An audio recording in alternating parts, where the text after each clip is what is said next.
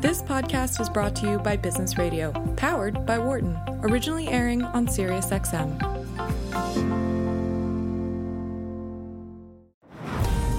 You're listening to Women at Work on Business Radio.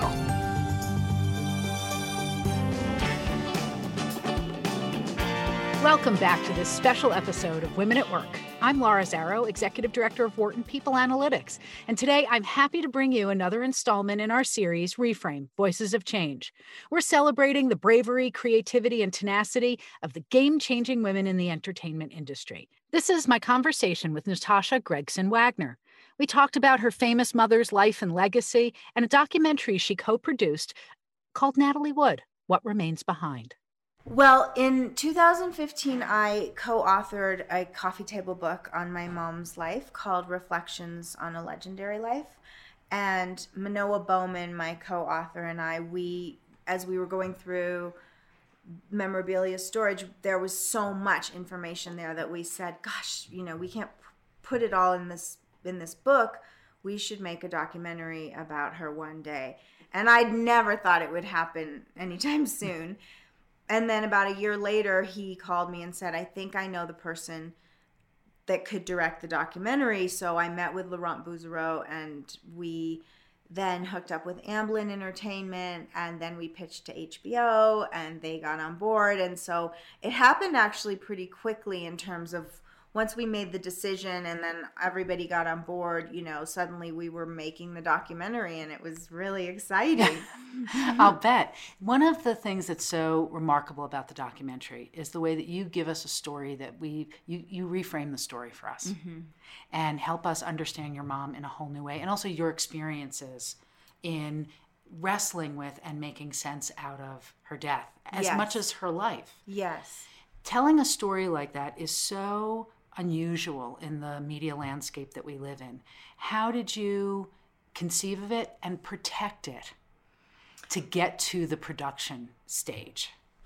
Well, Laurent and I spoke a lot about what we wanted the story to be because there's so much, you know, it could have gone so many different directions, but we knew that we wanted the story to be about her not just as an actor but also as a as a human as a human you know she was such a force as a mother as a wife as a friend.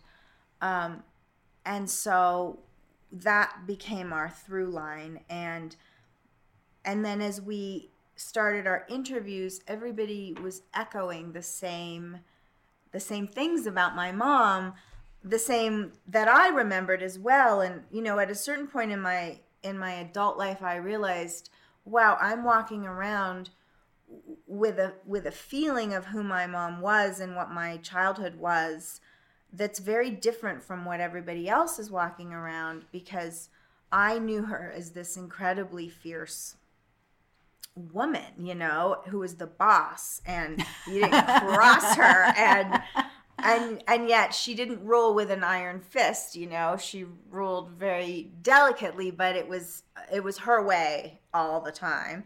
Um, and so it was very important to laurent and myself to make sure that the story we were telling was uh, you know she was so many things. I mean she was beautiful and delicate and talented and vulnerable but she was also tough as nails and really smart and a businesswoman and a champion of LGBTQ people. And you know very very much it was so important to her mental health and making sure that if her friends needed it and couldn't afford it she paid for it. She was so generous. Um, and with me and courtney always talking endlessly talking about our emotions you know talking it out all the time um, and you know, no, who knew that about her? So to, to I certainly to, didn't. Right. So to be able to reframe this, and and then also with everything that's gone on in the last couple of years about equal pay for women, equal rights for women. I mean, this is she was dealing with that in so long ago. She was taking on Jack Warner when she was in her 20s. So tell me more about that. Share with our listeners that part of the story. Well, so, you know, she was under contract at Warner Brothers. And when you're under contract, you're basically told, you know, what movies that you do. and she was she had done Rebel Without a Cause, and that had been a real moment in her career where she was like, okay, this is what it's like to be an actor. This is the kind of actor I want to be. And how old was she? She was 16. She was really young because she'd done Splendor in the Grass when at like 15. no, Splendor was uh, after. Was after. So she was still. So, so Rebel was the first film that really changed the trajectory of her career. And she wanted to do this film. She related to the character Judy, and her parents didn't want her to do it, but she told, but she was the boss, so she did it. And and just as a note, because most people, if they haven't seen the documentary, may not know this. Right. That she started, and especially a whole new generation. She was a child actress, Right, that's and right. And her mother managed her career. Yes. Yes. So she, my mom started acting when she was five, and my grandma was her manager, I guess you could say. Um, and that was its own complicated relationship between my mom and my grandma. Um, but so she so she told Jack Warner I'm not I'm going to go on strike because I don't like the films that you're choosing for me. I want to be able to choose one film a year that's that's up to me. Okay, so we have to pause for a moment because that alone is a huge It's a huge thing. It's not just so here we have somebody standing up to the head of the studio. Yeah. The person standing up to the head of the studio is not just a woman. Some people might define her as a girl at 16. Absolutely. Well, she was older than 16. So she was probably she was married to or with my dad at that point. So she was probably 19. But still 20, unbelievably yeah. young. And my stepdad, Robert Wagner, was very much and this is also rare in those days, but he championed her. He said, "Yeah, go for it. You know, stand up to him. Don't work." So she didn't work for I think something like 18 months. And then she got the right to choose one film a year and the film she just happened to choose was called West Side Story. Oh, that little thing. that little movie, you know. So she she also had this uncanny ability to pick material that for some reason would be very you know, like when she chose this film Bob and Carol and Ted and Alice, which was about analysis and group therapy and the change in relationships. I mean, it became this huge breakout success. Um, you know, she she kind of had her finger on the pulse of what what was going on in the world. She really did because that film at the time got a lot of attention for how it was telling the story about people exploring boundaries. Yes, and the definition of what makes a marriage. Mm, absolutely. with a kind of confidence and a comfort with the subject matter that was really um, groundbreaking. yeah, and, empa- and and as a woman, she was empowering herself, not putting herself in the role of a victim. You know, with what what the the couples were exploring. So a big part of what I took away, aside from, e- I mean, each of these things is its own important story. True. there were several other things that you shared with us about a family that seemed a really happy Definitely. and um, if we remove celebrity and affluence Yeah, absolutely. actually pretty normal Yes, completely. and that like when you say my mom ruled the roost Most moms do, right? That's our. I rule the roost in my house. Yeah. and that um, it helped me see her um, As, as a real as a working mother right. In a, in a whole different way She was, and I think that that was also a big struggle for her. You know, she wanted, uh, you know, in the early years of my my childhood, she didn't want to work because she felt like she had worked so much, and then she, as Courtney and I were getting older, around the time that she died, she was starting to get more into working again. She wanted to produce, she wanted to direct, she was gonna be on stage in a production of Anastasia at the Ahmanson in Los Angeles. I mean, she had a lot of plans, a lot of things that she wanted to do. But it was a juggling act, you know, because my stepdad was working and we were growing up and and I think so many women can relate to this these feelings of like uh, it's I feel guilty, but I want to I want to have time for myself. I want to have time for my marriage. I want to have time for my children. Were you in my head as I got on the oh, plane to come out here? Right? Yes. I mean, who isn't? I I I feel guilty being here and not being home with my daughter. You know, because I feel like it's just it's a juggling act and so people can relate i think when people see the documentary they'll be able to relate to themselves and her and like you say take away the fame or the affluence or whatever i mean she was just and and she's also an immigrant's daughter you know Yes. so she was i mean her parents they came here on a boat from china i mean they they you know they were living in um, San Francisco. It's it's it's So and- their immigration story is also its Uh, is an own amazing complex, story. Oh, yeah. interesting thing. and she supported the family. At the age of 12, my grandfather had his first heart attack, and my mom, with her work, was supported, and for the rest of her life, supported them. You know, as a child, I saw my mom as powerful and beautiful and cozy, um, and the boss. And then as I grew up and became a woman, and then working on this documentary, I I saw that she was navigating her life. You know, she was choosing okay, I'm to I'm not to do this because I want to spend time with the kids here, but I do want to do this. I a, a couple years ago I was in a um store getting a lampshade and this man came up to me and he said, "You know, I I have a story to tell you about your mom. I was your mom did a commercial for Rain Tree Cosmetics in the late 70s and she was on a horse and I was on a horse and we were on a hill and we were waiting for them to call action and she said, "You know, I'm doing this commercial for my daughters because I want to pay for their private school education." And that's why I'm doing this commercial. And he said, and she didn't know me. She didn't have to tell me this. But that was exactly who my mom was. I mean, she was a businesswoman. She understood that how important education was. And she was smart enough to think, okay, I have an opportunity to make some extra money to put away so that my daughters can get a good education. You know, so that was very much who she was. And I, I, I really appreciated him telling me that story because um, I owe so much to her in terms of her her foresight, her forward thinking. So part of what this says to me is in embedded in just this one story are a lot of different things about her her mm-hmm. openness mm-hmm. and willingness to connect with people mm-hmm. and of course this core story of what she, that she was making sure she was mapping out a life for herself and for you Yes. and for all of you in the family Yes. in a very purposeful way. It also suggests something else um, that I hope you don't mind if we explore, which is that, you know, here she is as a young woman standing up to a studio head. Right. And we think, uh, and she's so iconic that we equate that in an overly simplistic way with endless amounts of money. oh, right. Yeah. And so part of what this suggests to me is that um, there was a purposeful way that she framed how you lived mm-hmm. and how she worked in order to facilitate it.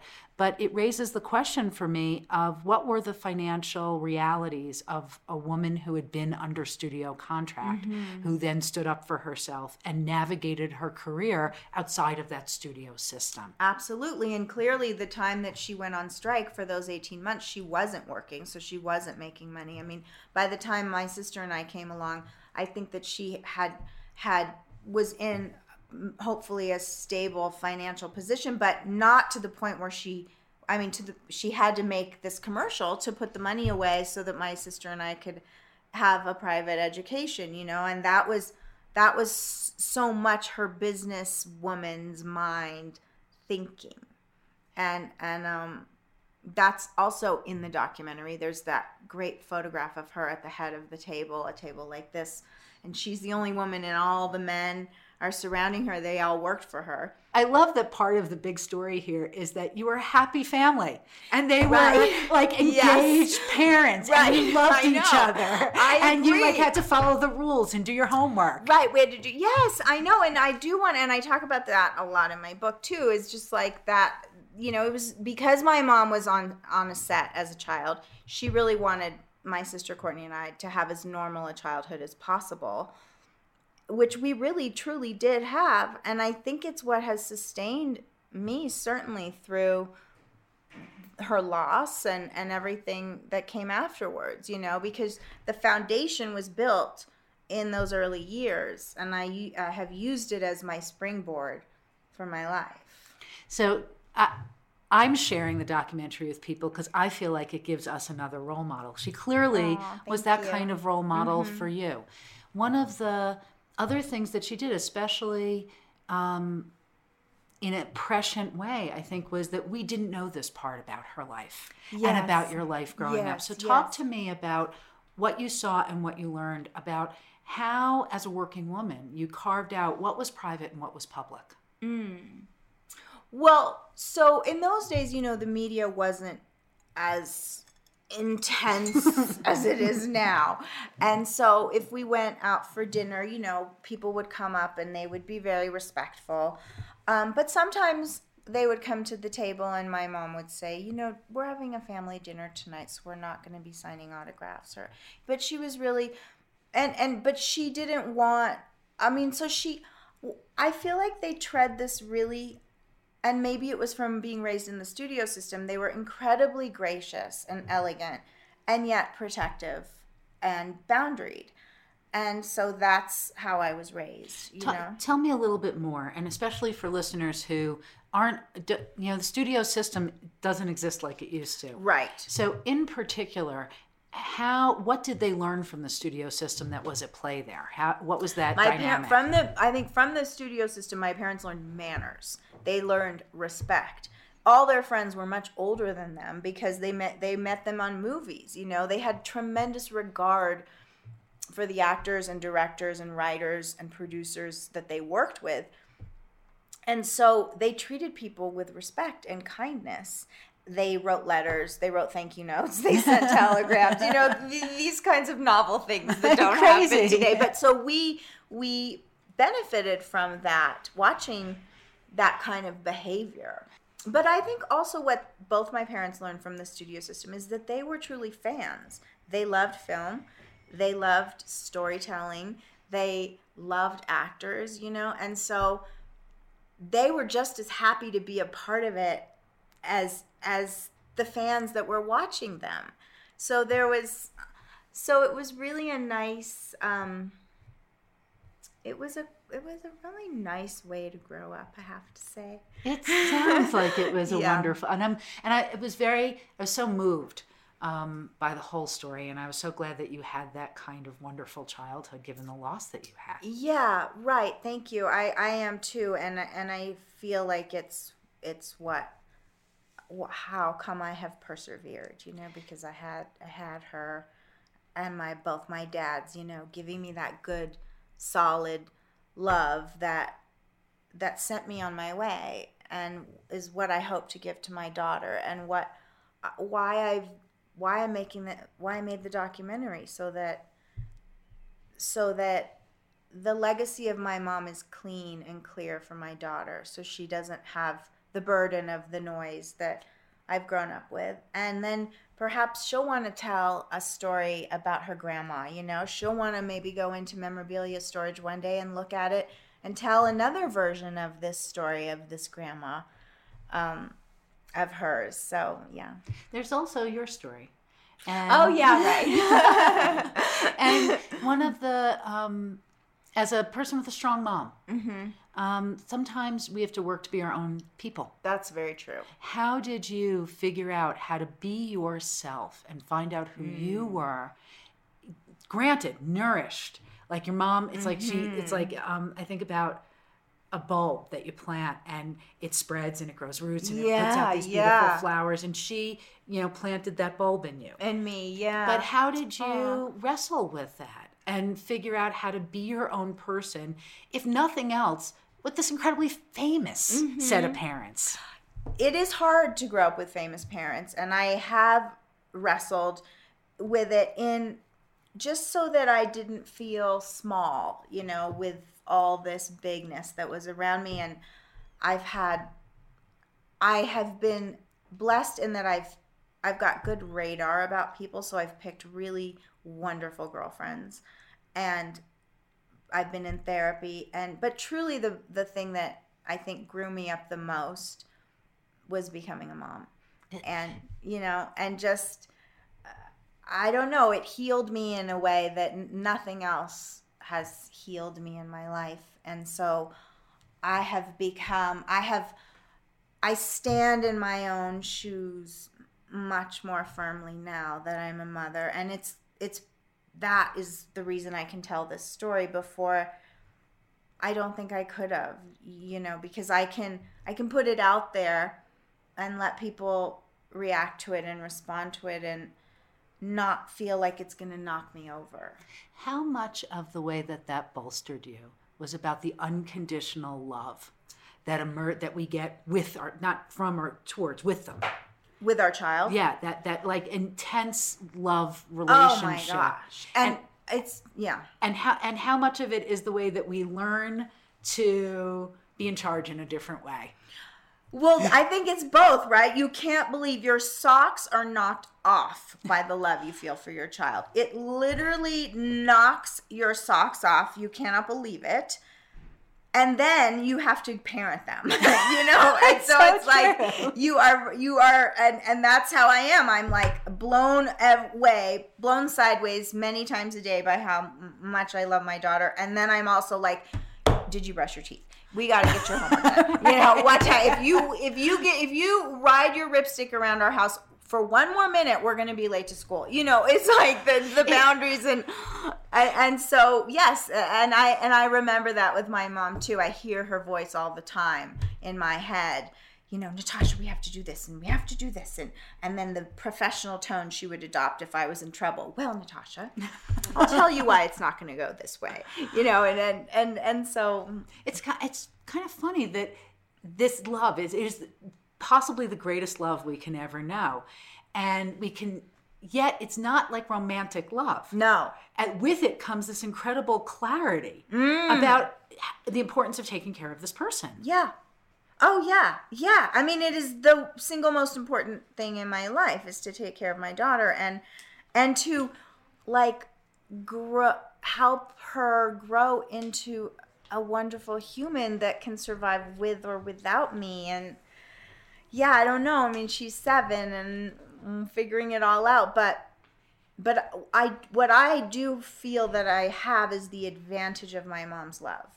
She loved she knew how to love me and she knew how to um, mother me. And so now i know how to do that for my daughter and i had to learn how to do it for myself. And that was the hardest part.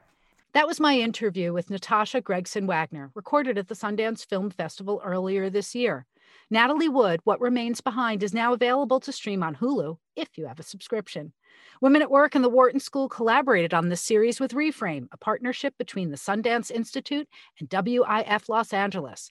I'd like to thank my fellow producers, Allison Emilio, Patty Hall, and Valerie Locascio, our interns, Sage Holt and Abby Nelson, our sound engineers, Dion Simpkins and Chris Tooks. I'd also like to give special thanks to Angela Bostic, Scott Douglas, and Cade Massey for their ongoing support.